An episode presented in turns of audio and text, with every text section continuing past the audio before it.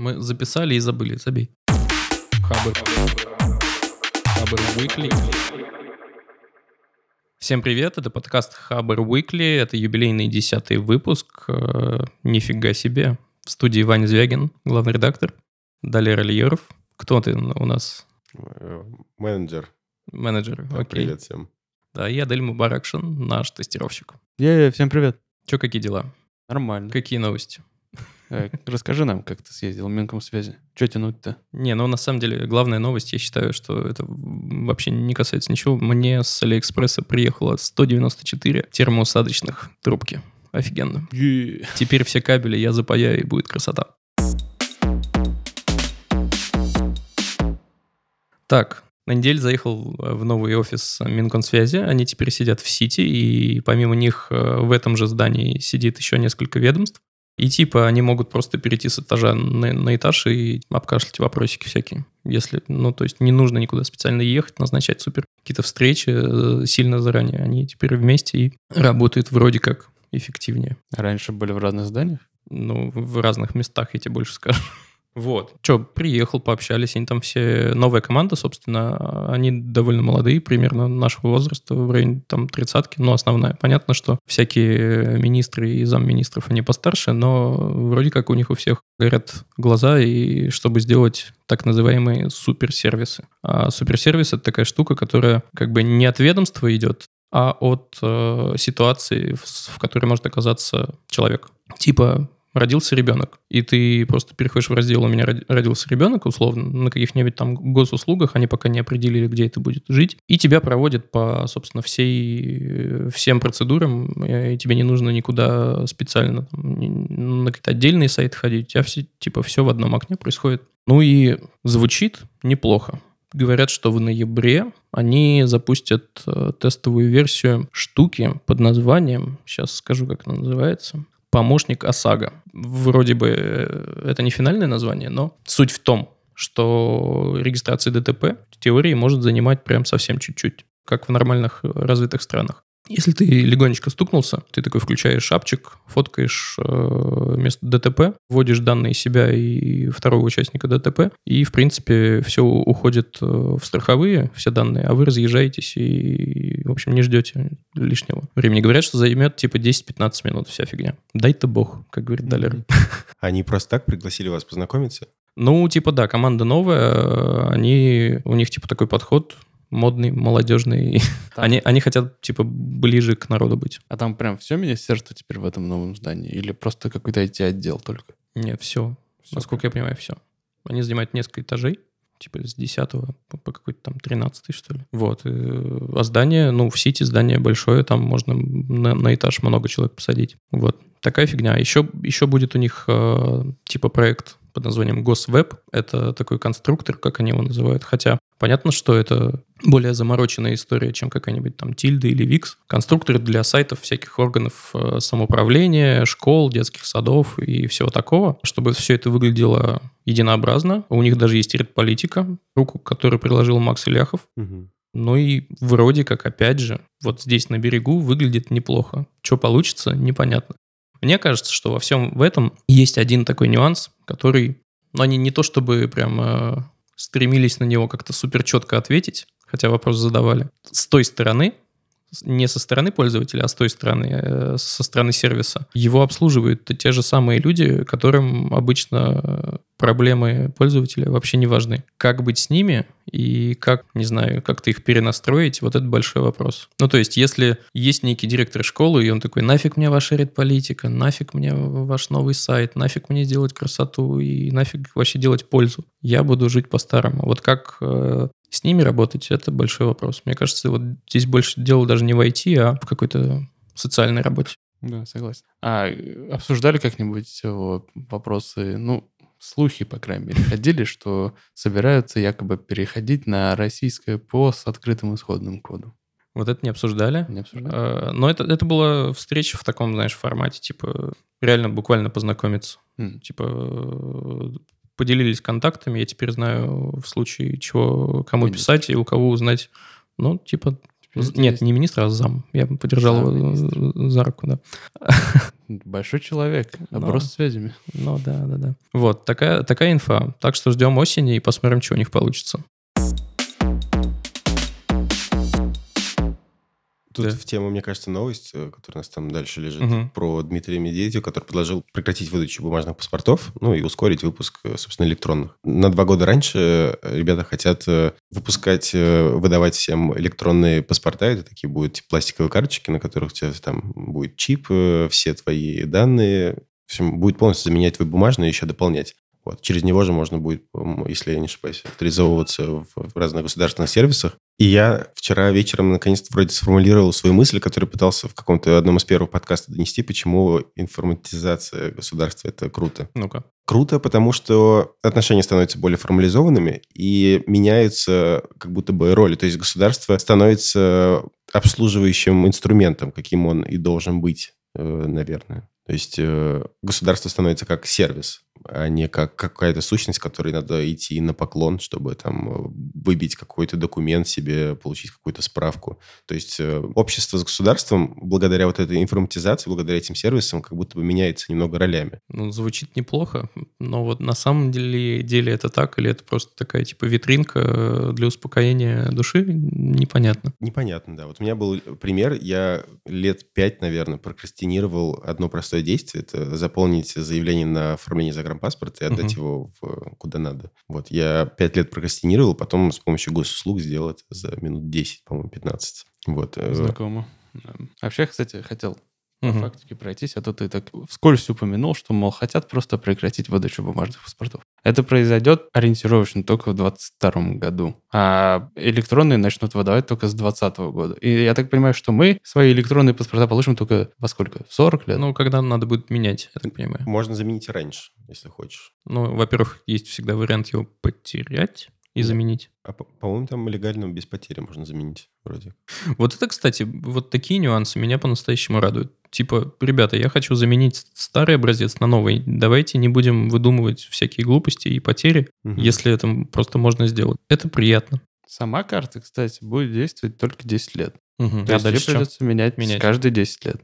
А я вот не понимаю, ну, в смысле, карта, в ней чип. Да. Он однократно записываемый, я правильно понимаю? Ну, скорее всего. А, ну если в таком формате, то да, наверное, если бы он мог взаимодействовать. Вообще, кстати, есть такая тема, как э, цифровой профиль же еще, в котором будет храниться вся инфа о тебе, и вот, собственно, Минкомсвязи тоже об этом задумывается, что туда помещать, что там делать главным идентификатором. Это пока только какие-то супер наметки, просто там они тоже на встрече сказали, что они про это думают. Мне, кстати, нравится концепция того, что здесь есть реально клевая штука в том, что на этот паспорт будут записаны водительские права СНИЛС и ННН, Ну, кстати, СНИЛС теперь больше... не бумажный. Не бумажный, просто номер.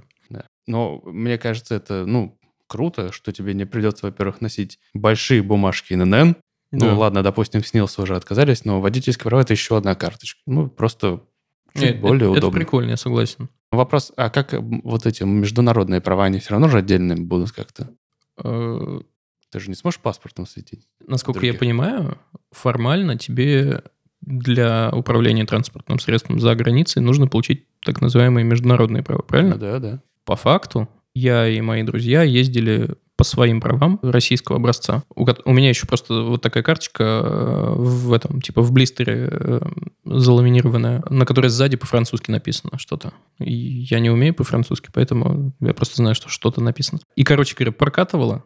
Никто вообще типа не спрашивал. э, Ну, точнее, спрашивали, о, а что это? Ну, Типа, это российские права. Они такие, ну, окей, езжайте дальше. Там, ну, как бы весь прикол в том, что я говорю про Европу сейчас, про Штаты ничего не знаю, что там в общем и целом здравый смысл торжествует. Если ты едешь, не создаешь опасных ситуаций, у тебя вроде бы есть э, право на управление транспортным средством, тебе выдали тачку в прокате, или ты въехал на ней через границу, значит, с тобой примерно все нормально. Вот. А твой вопрос был в чем? Ну, Не, не было вопроса. Я имел в виду, что вот, ну, паспорт, он не похож на права. И, ну, я не думаю, что на нем, прям на нем будет написано, что это является автомо- автоправами вот этими. Блин, ну тогда, наверное, вот выход э, в том, что нужно будет пройти эту официальную процедуру получения международных прав. Ну, то есть все равно придется иметь отдельный, Ну, отдельную права. Может быть. Ну, А может быть и нет.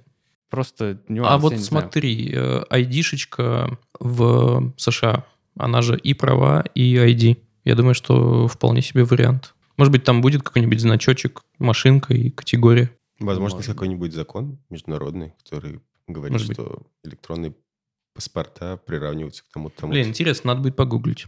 Вообще, даже сам Медведев как бы сделал акцент на том, что при переходе на такие э, технологии, скажем так, надо очень большое внимание у- уделить именно безопасности. Ой, это И факт. это большая проблема, мне кажется, потому что, ну, электронные чипы скопировать, перезаписать или подделать, мне кажется, намного проще, чем напечатать бумажку с, э, ну, прям такими какими-то системами защиты, да, такими визуальными, вот. И здесь есть нюанс в том, что, разумеется, и чипы, и методы криптографии будут э, разработаны в России, и я не то чтобы как бы не верю в наших инженеров, но, как бы сказать, я не уверен, что они на острие технологий в этом Ну, в общем, плане. ч- червячок где-то там. Сомнения у меня есть некоторые, да. Мгм. Ну, в общем, посмотрим, что будет. Мне сама по себе концепция нравится. И, ну, то есть, если в итоге это сделает нашу жизнь удобнее, без угрозы какой-то личной безопасности, я считаю, что это будет плюс.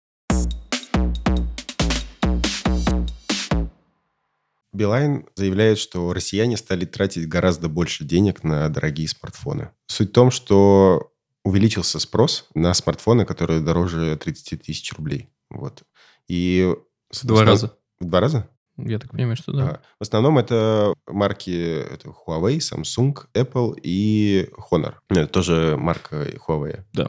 И при этом еще Билайн э, говорит, что в 92% случаев, ну, то есть они, они анализируют э, продажи только внутри их сети. Ну, это То есть у понятно. них э, Билайн, ноу-хау, я так понимаю, и еще, кажется, Связной теперь? Нет? связной- Они тоже купили связной, да? По-моему, да. Давай, я могу В- в общем- ошибаться. в общем, пос- последний год, по-моему, они как-то все вот эти вот э, крупные сети э, объединяют. И э, по данным Билайна, в 92% случаев э, покупки телефона покупает и сим-карту. Это интересно, потому что я где-то год назад покупал телефон, и мне просто всучили карту Билайна, потому что без нее типа, телефон они мне продать не могли.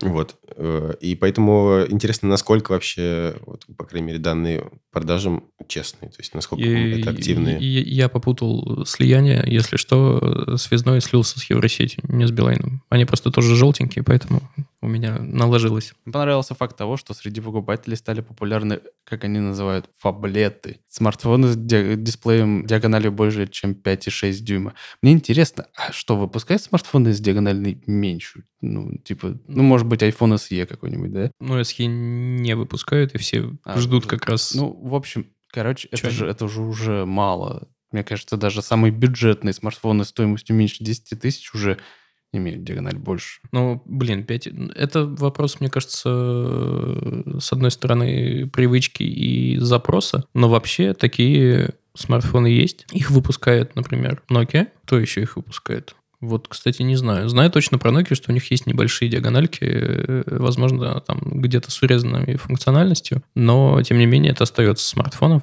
там можно запускать приложения и так далее и тому подобное. Вот. Э, А какая у вас диагональ? Блин, у меня iPhone.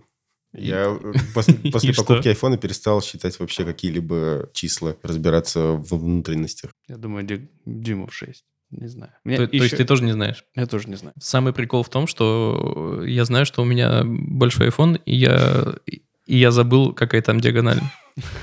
Тип, по-моему, 6 дюймов. 6,2, наверное, что-нибудь Что-то такое. такое. У меня, наверное, что-нибудь типа 5, больше 5,6 на У глаз. тебя XR, там же, ну, как фиксированная диагональ, тоже как у и десятки обычные и так далее, да ведь? Я не, не разбираюсь. Я тоже не шарю. Вот. Я хотел еще обсудить э, вот здесь вот пункт о том, что выросла популярность программы трейдин в несколько десятков раз. Вопрос, эта статистика релевантна или нет? Была ли раньше вообще эта программа трейдин у них? Или вообще, скажем так? Потому что, ну, в остальном мире я знаю, что эта схема, ну, э, распространена, потому что ну, люди просто берут там, типа, покупают iPhone, через год просто сдают его, покупают следующий, ну и так далее. Как человек, который не умеет не обращать внимания на рекламу, могу отметить, что по ощущениям трейдинг вот этот в России появился ну, последний год, может, полтора. Ну, вот То, я что все Вот. сети стали Да, активно продвигать эту функцию. Появились, кстати, даже отдельные сервисы по подписке на разные, в том числе и на телефоны, и на приставочки. На телефоны тоже? Да. На Samsung. Е- есть какой-то сервис, у которых есть подписка на плойку, э, ну, в смысле, приставку, не, не, Sony. не этот, не сталер волос. Да-да-да, на Sony. Э, И, и на Samsung. И типа выходит новая модель, ты получаешь новую модель, старую сдаешь. Но там какие-то на самом деле не очень выгодные. Если вот посчитать, сесть, все там, выписать все циферки и посчитать, получается, что Проще, дешевле купить просто отдельно, да? ну, если ты пользуешься смартфоном больше, чем полгода, а сейчас срок обновления там в среднем полгода у, у любых смартфонов, ну, э, по рынку я имею в виду, не, не там не у, не у Apple, например, у Apple год. Так вот, получается, что стоимость владения одним смартфоном у тебя получается меньше, чем вот в, м, Подписочные. вот ну это. да, вот эта подписочная модель. Но есть, конечно, преимущество, что ты постоянно с новой моделью ходишь. Ну окей. Ну, короче, это не такая давняя история в России. То есть, ну вот и я э, о чем хочу сказать, что типа популярность трейдина выросла несколько десятка раз по сравнению с ничем. Дальше я хотел обсудить эту тему про то, что бытовые электронные устройства, которые имеют возможность записывать звук и видео, ну или как-то узнавать положение, теперь не будут считаться шпионскими устройствами. Ну, вот это хорошо.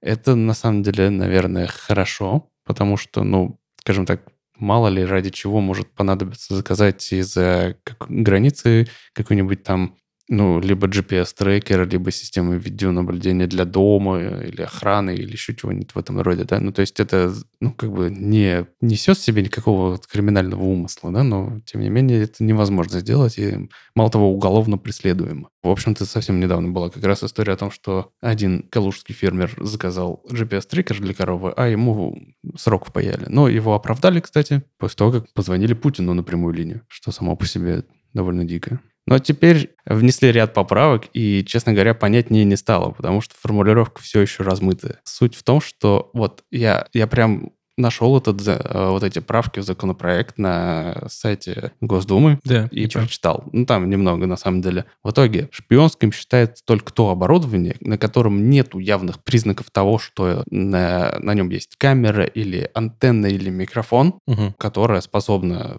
снимать, следить, записывать звук и так далее. И, ну, вот как-то так. То есть, ну, если ты, допустим, возьмешь ручку, на котором скрытая камера, это все еще шпионское устройство. Ну, вообще звучит логично, честно говоря. Это очень размытая формулировка. Да, именно на устройстве должно быть понятно, по устройству, да? Ну, чисто визуально, да. Наклейка поможет на упаковку? Наклейка Я- должна быть обязательно. Ну вот, наклейка поможет. Клеишь крупно там. Это ручка камеры. И Ну, там, знаете, типа, формулировка из разряда умышленно, непреднамеренно для слежения за людьми. Ну, то есть, что это значит? Никому не, неизвестно. Канцелярит совсем галимый какой-то. В общем, ну, я до сих пор считаю, что, ну, многие считают, что э, под это определение можно подогнать ну, вплоть до мобильных телефонов, что угодно, в общем-то. А вы заказывали что-нибудь с какого-нибудь Алиэкспресса? Э, С, Такого? ка- с камерой. Ну да, Нет. просто с камерой. Нет. Мгм. Ну, планшет, может быть, заказывал. Но это ж... Я вот заказал робот-пылесос, а на нем есть камера. А ну, ну, судя по этой формулировке, ты шпион. Я больше тебе скажу, на нем много камер. Ну, наверное, да. И, и датчик в принципе, и это тоже. И в принципе можно подключиться к камере и смотреть, что происходит. Это такая моделька. Мне ничего не сделали. Я шпион после этого или нет? Ну, такой успешный шпион. Так себе я успешный шпион. Что я в подкасте-то об этом Взял, говорю? сдал себя, да. Да. Ну, возможно, через несколько итераций здравый смысл восторжествует окончательно, и формулировка станет отточенной. М? Скрестим пальчики. Четверг, 11 июля, европейская система Галилео вышла из строя, и, соответственно, если бы такая система геопозиционирования была единственной, помимо нее есть еще GPS, GLONASS и китайская Байду. Или Байду, я не знаю, как это производится. Ну вот, если бы она такая была одна, не только вот бытовые устройства перестали бы работать э, и показывать местоположение на карте, но и всякие корабли и так далее и тому подобное. В общем, э, критически важные инфраструктурные вещи. И в этой, во-первых, заранее скажу, что работоспособность восстановилась, все нормально уже. Во-вторых, хорошо, что есть такие системы, э, которые, по сути, дублируют функциональность, и большинство устройств бытовых работает сразу со всеми системами. Это тоже классно. Так вот, а что если Короче, у меня есть мысль о том, что мы очень-очень сильно завязаны на технологии и практически перестали думать о том, что будет, если они внезапно выйдут из строя. И вот такие сбои, мне кажется, напоминают нам о том, что без технологий мы уже не очень-то способны, не знаю, на карте, блин, ориентироваться. Вы бумажную карту когда последний раз держали в руках? А еще были, помните, дорожные атласы? У, Как таксисты работали, я вообще не понимаю раньше. По Москве или ну, по какому-нибудь более крупному городу. Классно работали, кстати. Просто знали, как Просто знали. Motherfucker город. Ну, были, конечно, тоже случаи, дорогу покажешь, но тогда это было хотя бы оправдано, потому что не было... Дайте я все-таки Давай-ка. экскурс исторический. Ну, не Давай. то исторический, ладно, э, справку, да, Давай. техническую произведу. Потому что, ну, не зря же я вчера минут 20 потратил на чтение статьи в Википедии, Мгм. верно? Мгм. Я хочу отметить, что система была введена в эксплуатацию вообще только с 2016 года. Ну, полноценно, скажем так, в том виде, который она сейчас. Такая новенькая и такая... Такая новенькая, такая не... на- Она до сих пор в тестовом режиме, то есть она как бы, ну, на нее нельзя полагаться, и это всем известно, скажем так. Она уже... На нее было уже потрачено 5 миллиардов еще, ну, типа, планируется еще 5. И они планировали запустить 30 спутников, Мгм. из них 24 основных, а 6 резервных. Сейчас запустили только 28, 3 не работает, а 2 в тестовом режиме. На них тоже нельзя ссылаться, скажем так. И, ну, как бы, ну, она не закончена, эта система, поэтому ну, то, что в ней сбои происходят, мне кажется, это не страшно, нормально. Она была предусмотрена для того, чтобы заменить вот текущие системы GPS и GLONASS, которые, ну ладно, не может, Не GPS, заменить, а именно заменить, потому что они хотят отойти вот от, от вот этой системы Подожди, заменить там, скорее всего, какие-нибудь э, законодательные истории в Европе тоже есть. И, скорее всего, не заменить, а заменить исключительно для каких-нибудь гос, э, госраскладов в Европе, чтобы на территории Европы, потому что как можно заменить GPS? Ну, типа резервировать, может быть? Там есть вот эта система MEOZAR, в которую входит как раз сейчас GPS, GLONASS и вот это вот Galileo, и ну и еще что-то там возможно. И суть в том, что ну вот это вот Galileo в своей финальной форме будет работать намного точнее, чем GPS, тот Мгм. же самый. То есть там на Северном полюсе точность будет до метра, GPS такого предоставить не может, ну и так далее. Ну, все это, разумеется, для системы вот этих э, поисково-спасательных служб и так далее в первую очередь критично. И вот как бы вот эту вот систему MEOSAR хотели как-то, ну, как бы сказать, от нее, я так понимаю, отойти, потому что она чутка устарела. И для этого они вводили вот новые системы спутников. И Галилео просто одна из этих систем спутников. То есть я так понимаю, что GLONASS относительно свежий, но он точно новее, чем GPS. Ну да. У китайцев есть своя система, как Да. ты ее назвал, Байду. Пойду. Вот. И они хотели Просто... просто... все-таки. Вот, и они, я так понял, просто хотели заместить вот этими всеми системами вот этот немножко устаревший GPS. Я только к это, это имел в виду. Вот, Тогда я считаю, что... становится понятно. Вот, я считаю, что все это, ну, как сказать, я все это сделал, э, по- поискал именно для того, чтобы понять масштаб проблемы. В итоге, судя по всей этой информации, я считаю, что это небольшая проблема в итоге. Ну, раз это тестовое. Ну, типа, если это после полного введения в эксплуатацию будет повторяться, да, это проблема. Но я надеюсь, что повторяться этого не будет. Ты, кстати, случаем не натыкался, в чем они там была причина проблемы? У нас на сайте есть пост э, разработчика систем ге- геопозиционирования, где он все рассказал, как, почему и от чего. И, честно говоря, большую часть того, что он там изложил, я не очень-то понимаю, потому что там, ну, супер специфические какие-то вещи, на мой взгляд. Но в целом он, так же, как и ты, призвал не нервничать, и, и все это, в общем, исключительно тестовая история. В самой статье сказано, что причиной неполадок предполагается в ошибке, произошедшей во время обновления программного обеспечения на одной из земных станций. Что говорит о том, что тестируйте свои приложения. Блин, клево это услышать от чувака, который знает много о тестировании. Ну, да, что-то знаю.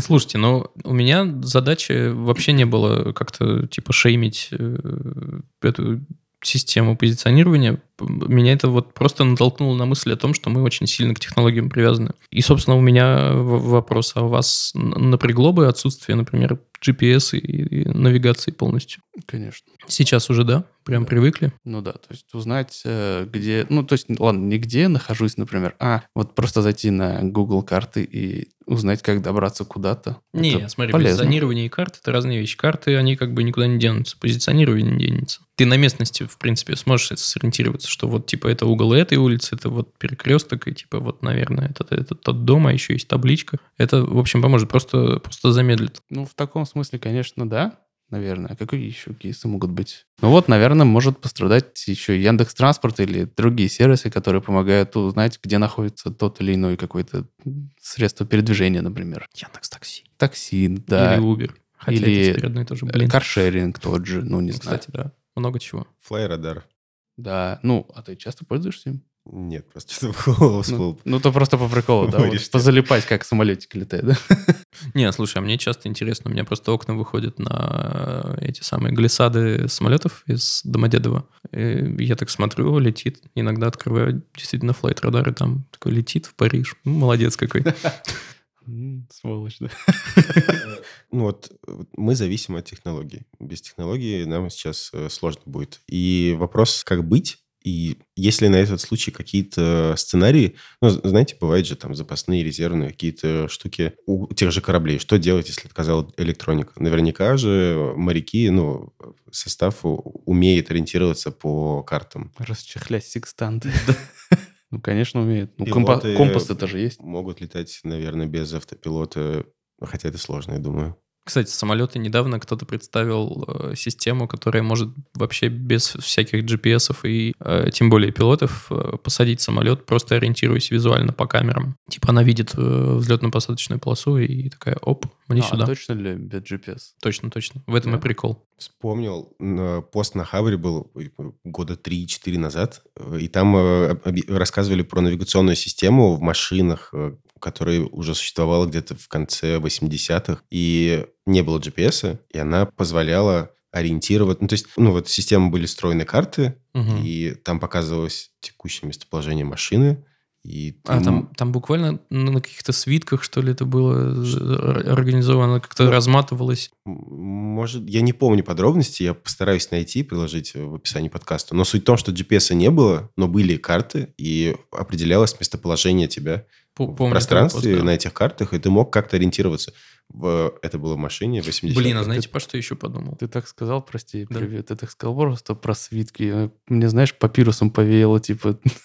Не, возможно, возможно, э, у меня тоже типа там какая-то ложная память. Э, На Хабре же был пост про полностью аналоговый эм, навигатор. Хотел сказать GPS-навигатор, но просто навигатор. Кажется, суть была в том, что у тебя были часы с двумя колесиками, и ты просто вертел свиток, э, который разматывался с одной бобины и наматывался на другую. И у тебя, ну, собственно, ты сам себя позиционировал, прокручивая э, с нужной скоростью и в нужный момент э, наверное, вот эту карту. маршрут записывал. Я тебе тоже пост найду и, и покажу, а к описанию приложим ссылочку. Так вот, блин, я подумал о том, что мы же движемся в сторону э, автопилотов. а Автопилоты тоже завязаны на GPS, ГЛОНАССах и прочих. И, блин, Мне кажется, мы на самом деле даже вот сейчас и вообще в целом не особо представляем, как много на этом может быть завязано. очень много вещей. Ну Офигеть. да. Думаю, что тренд будет такой, что мы будем стараться как можно максимально много резервных, э, резервных систем э, разрабатывать э, для каждых наших вот значимых вот этих инфраструктур. Ну и хорошо. А учиться снова пользоваться картами не будем, мне кажется. Но на всякий случай, или хотя бы просто по фану, я вас призываю открыть бумажную карту и по- постараться на ней что-нибудь найти. Сейчас в школах нету, наверное, спортивного ориентирования, да? Не знаю, я во всяком случае знаю, что такое типа азимут и все Вы, вы- ну, вы сами вообще этим занимались в школе? Да, У да. меня в секции скалолазной это было. В школе не было. В школе не был. В школе было, А, у тебя был. было, И было. у меня был. Но мы не попадем. Необходимые- знания вообще-то. Ну, короче, ребятки, я вас призываю не полностью полагаться на технологии, хотя это, конечно, супер благо и все такое. Ради фана найдите какую-нибудь бумажную карту и попробуйте э, найти там какой-нибудь объект, а потом сравнить, насколько быстрее у вас это получится сделать с помощью Google Maps или Яндекс Maps. Э, О результатах сообщить, например, в чатике. Ссылка на чатик в описании. А, Че, всем хороших выходных. Обещают хорошую погоду, во всяком случае, в Москве, где мы все это записываем. Гуляйте и встретимся в следующую пятницу. Пока. Счастливо. Всем пока. Хабр. Хабр Weekly.